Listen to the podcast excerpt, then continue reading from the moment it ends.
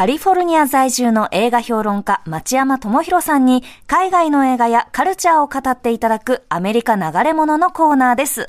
町山さん、今年もよろしくお願いいたします。お願いします。はい、今年も、はい、よろしくお願いいたします。お願いいたします。はい。はい。えー前回、あの、昨年12月26日は、黒柳徹子さんのベストセラーを原作にした、窓際のトットちゃんをご紹介いただきまして、はいでかみさんも、えーはい私、石山もうん見てきました。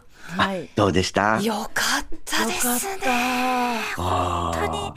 ー。あの、はい。私自身も結構その気が散りやすいというか、ああの、トットちゃん系の人？うん、そうなんです。あの、トットちゃん系の、はい。まあ、実際人間なんですけれども、はい。あの、そういうこう子供たちが、えー子供がどういうふうに世界を見るかっていうのを大人になってから忘れていた部分がすごくたくさんあったんですが、改めはい。てそのダイナミックなアニメーションの力でそれを見せてもらって、はい。すごくなんだか良かったなっていうのと、あと、はいまさか玉野石川浩二さんがね声優としてご出演されてるとは、最後のクレジットびっくりした。びっくりしまね、びっくりしますね。はい。はい。はい、嬉しくなりました。ランニングの人ですね。そうなんですよ。ねあの、ね切符のね、ね。切り係の方で出てらっしゃいましたね。で、私も、あの、見て、あの、町山さんが解説してくださった通り、こう、はい。まあ、戦争が始まってしまうってなった時に、こう子供視点で描かれているから、具体的に何かというわけじゃないんだけど、まあはい。大人が見るとその意味がわかるん。という描写を見た時に、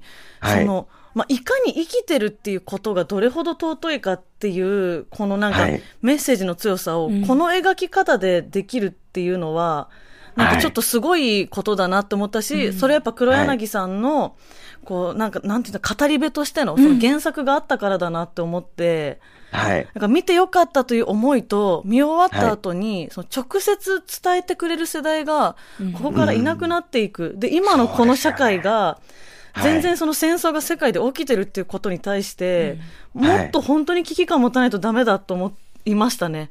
全くそうですよね。うん。それはすごくこう考えましたし、はい。自分が何ができるんだろうって思った時に、まあ戦争に加担してるような、加担してる形になってる企業のものを買わないとかぐらいしか今はできないんだけど。とかなんかすごくうん。思いましたね。はい。うん本当にね、子供の視点からっていうだけでもなくて、その、本当に説明を省いてるから、はい。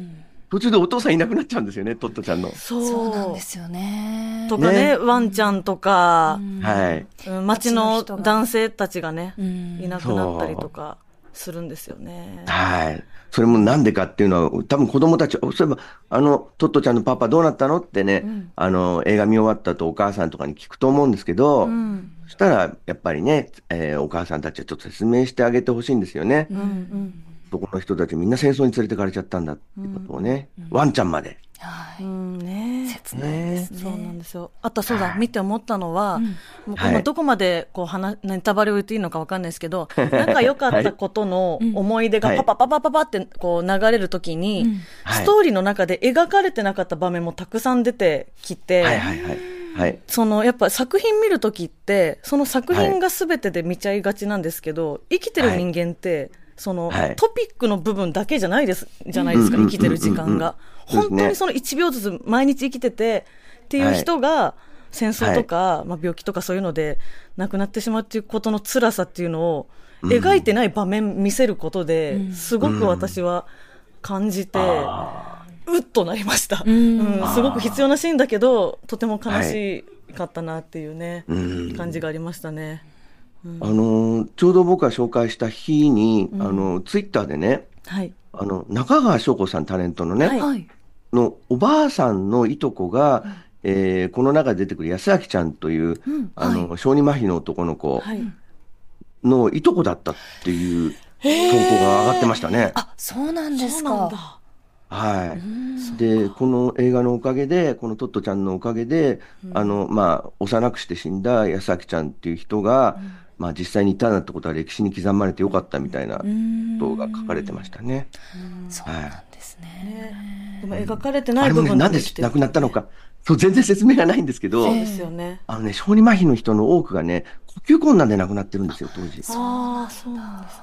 そう、あの、呼吸ができなくなっちゃうんですよ。えでね、その頃は鉄の肺っていうものすごい機械が発明されて、あの、もう強制呼吸をさせることで生き延びたんですけど、それは運ぶだけでも大変だし、まあ全然普及しなくて、1960年代ぐらいにね、やっと各地にできたっていうぐらいに遅れたんで、まあ多くのお子さんがですね、小児麻痺でそれで亡くなっちゃったんですよね。でもそれもね、全然説明がないので、まあ、あの、いろいろ調べるといろんなことが分かって、はい、ためになる映画だと思います。はい。あの、今公開中でなので。ですね、今日はですね、はい。ちょっと3本まとめてなんです。そうです。ね。はい。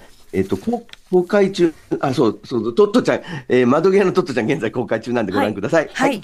えっと、それでですね、えー、今日な3本か一気に紹介しようと思ってるんですけども、はい。1本はですね、えー韓国映画で、コンクリート・ユートピアという映画なんですが、うん。えー1月5日からもうすでに公開中なんですが、これ大震災についての映画なんですよ。あだから、その、もう、映画会社の人は、うわーっと思ってると思うんですね。これは困ったと。はい。えーただですね、この映画のポイントは、地震よりも怖いものがあるって話なんですよ。うん。で、えーこれはですね、もう、街がもう完全に壊滅してしまって震災で、で何もかも倒壊するんですが、一つだけちょっと、まあ、ちょっと高級なですね、な高層住宅が一個だけ無傷で残るんですね。うん。で、えーそこに住んでいた、はい、住民がですね、あの、まあ、他が全部倒壊してるんで、えー他で住むところを失っちゃった人たちを助けたりしてるんですけども、えー救援が一切来ないんですね。どうも政府も完全に崩壊してるみたいで、うんうんで、だからもう限られた物資だけで生活しなきゃなんなくなると。うん。で、その時に、その、住民以外の人をですね、追い出そうとし始めるんですよ。うん。その、まあ、限られた施設、自分たちが、それ分譲で買ったものらしいんですよ、みんな。マンションでね自分のとこだぞっていうそうそうそうそうそう。感じになっちゃうのか。そう。それでね、自警団を結成して、そこに入ろうとする人たちを、まあ、駆り立てるだけじゃなくて、やっぱり住民の中にもやっぱかわいそうだから、ね、助けてあげようっていう人もいて、こっそりかくまうんですよ。ええ。何人か被災者の人たちを。とそれを探し出してですね、えーその被災者をかくまったものを裏切り者として処刑していくというですね、ええ。すごい怖い話で、はい。で、震災そのものより怖いことが起こっていくんですね。で、これ、あの、パク・ソジュンさんというね、あの、あの、イテウォンクラスで人気の、はい。あの、イケメンちゃんがです出てるんですけども、彼最初は非常に真面目で人に同情して優しくしてるんですけども、だんだんその自警団に巻き込まれていくんですよ。うん。ですっごい可愛い奥さんがいるんで、その奥さんのためと思って、ん。だんだん恐ろしいその自警団にもう入り込んでいくというですね、えー最初は間違ってるこれはと思ってるんだけど、はい、その辺のね、怖さを描いてた非常に、まあ、心理的に怖い、えーホラー映画みたいなところがあるんですけども、やっぱりね、これ今、公開にと、まあ、震災がぶつかっちゃって映画会社の人困ってると思うんですが、はい。やっぱり今回の震災でもですね、すっごい数でデマが、ま、出回ったんですよ。そうですよね。SNS でねうんで、一番怖かったのは、あの、ね、一番ひどかったのは、その、火事場泥棒を殺せっていうツイートが出回ったんですよ。あそれ結構名のあるラッパーの人がね、書いてて、で、ものすごい怖いことですよね、それね。で、その、実際にその関東大震災の時に、あの、朝鮮人虐殺もあったし、で、最近の震災でも、いっぱいそういうデマで自警団が結成されて暴力行為を行ったりしてるんですよ。うん。それでなんでそんなツイートをするかというね、これね、一種の SF 映画なんですけど、コンクリート・ユートピアって。あ。うんでも、本当にねリアルタイムで起こってることなんで、そう自警団行為みたいなことをね、ね。えー掲げる人たちがいて、本当に危険なんで、まあ、ぜひ見ていただいてね、はいあの危険だし本当に怖いのは人間ですというね、そうなんですよ。自分は正義やってると思ってるんですよ。その自警団の人たちがね。まあそれもまた怖いというね。はい。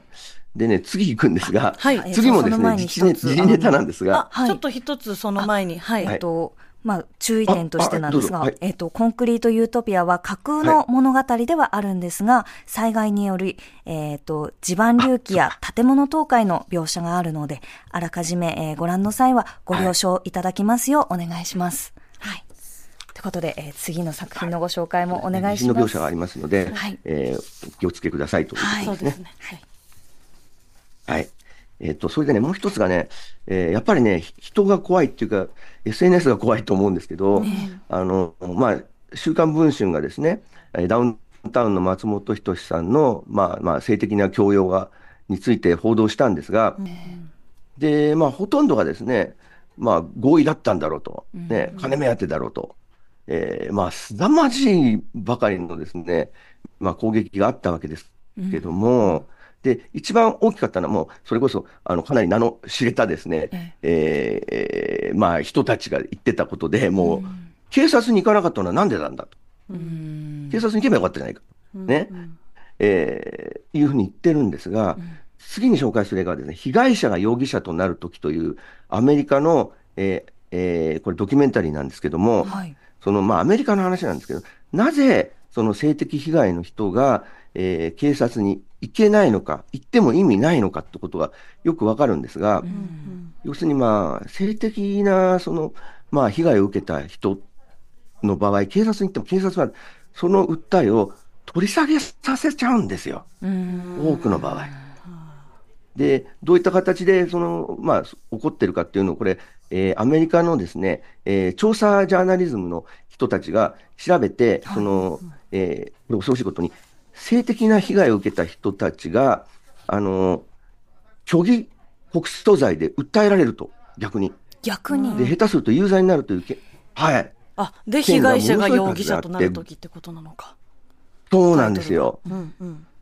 で、はい。で、それをたくさん調べて、50件以上調べて、3年間に50件あってアメリカで、で、それを全部徹底的に調べて、はい。で、取り調べ中の、警察での取り調べ中の、その、おまあ、テープ、ビデオテープをですね、えー手に入れて、まあ、それは公式に手に入れるんですね。あの、まあ、開示要求をしまして、はいはい。えーすべて記録してるんですよ、アメリカでは、あの、取り調べ中のビデオをね。はい。で、要求すると見ることができるんですが、はいそれを見るとですね、まずこう被害者をこう、まあ、刑事さんに取り調べを受けるときに、で、その時に、例えば、あの、どのくらい抵抗したんだとね、で、悲鳴を上げなかったのか、なぜ逃げなかったんだと。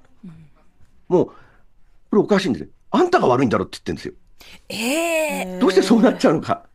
それは、うん。ねえ。うん。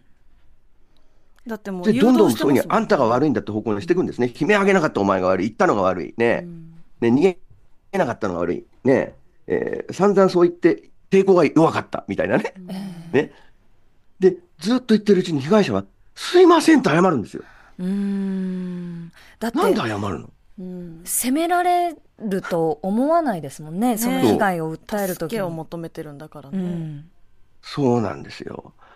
これは恐ろしい映画で、だ全部これ本当のそのテープなんですね。あの、取り調べ室での。で、これでこれずっと調べていくうちに、ほもう本当に有罪になって禁錮刑を受けたりしてる人までいるんですよ。ええ女性で。えただね、はい。はい、どうぞ。はい。いや、なんか、その、これね、はい。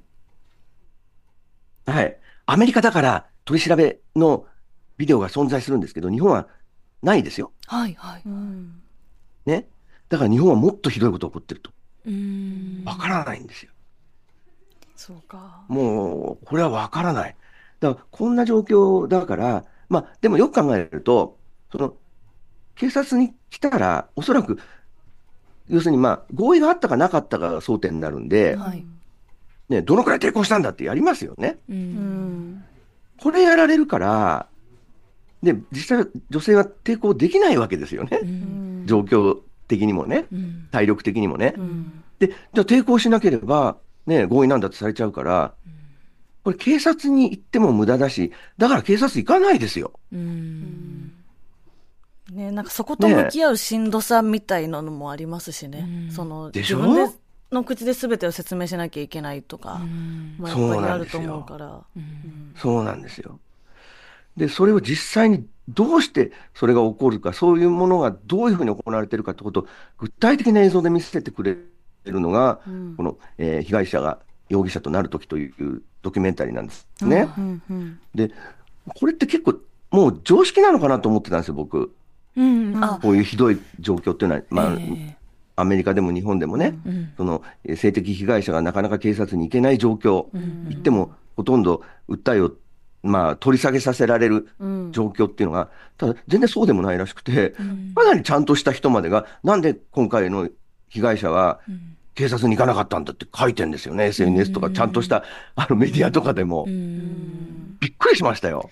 なんか性被害をこう受けた人がどういうその気持ちの動きになって、うんうん。なぜ、はい。えーちゃんとこう抵抗できない、なるか、はい。えっ、と、その二次被害に遭うかとか、そういう流れって、ちゃんと一冊本を読めばもう、たくさん書いてあることなのに、それがこう、まだまだ知られてないなというのを私も感じます。はい。うんだから何がその真実かなんてもその分からないから、まあ、今いろんなことがねその活動休止しますであったりとかいろんな、はい。ね、その記事出し合ってたりするわけじゃないですか週刊誌同士で、はい。なんかそのそもそももう擁護も批判もな分かるまでうん。しなきゃいいって私は思うんですけど、そのはい。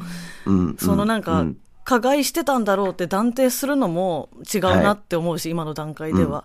だからといって、その被害受けましたって言ってる方に、なんか、はい。お前金目当てで8年前でみたいなセカンドレイプみたいなこと言うのもまあ絶対に違うなって思うから、うん。なんかその、あまりにも、なんだろうな、なんかはいみんながこう、わーっとやりすぎて、問題がずれてきてるのが嫌ですよね。これっうん。うん。うん。て、なんかね、そのアメリカのドキュメンタリーですけど、はい。こういうこともあるんだっていうのを知りさえしてたら、はい。自分の心の中で、まあ、どっちの、どっちが本当なんだろうとかって思っちゃう人間の、そのはい。なんかね、心はあるけど、なんか口に出ないと思うんだよなっていうのは、すごい思いましたね。はい。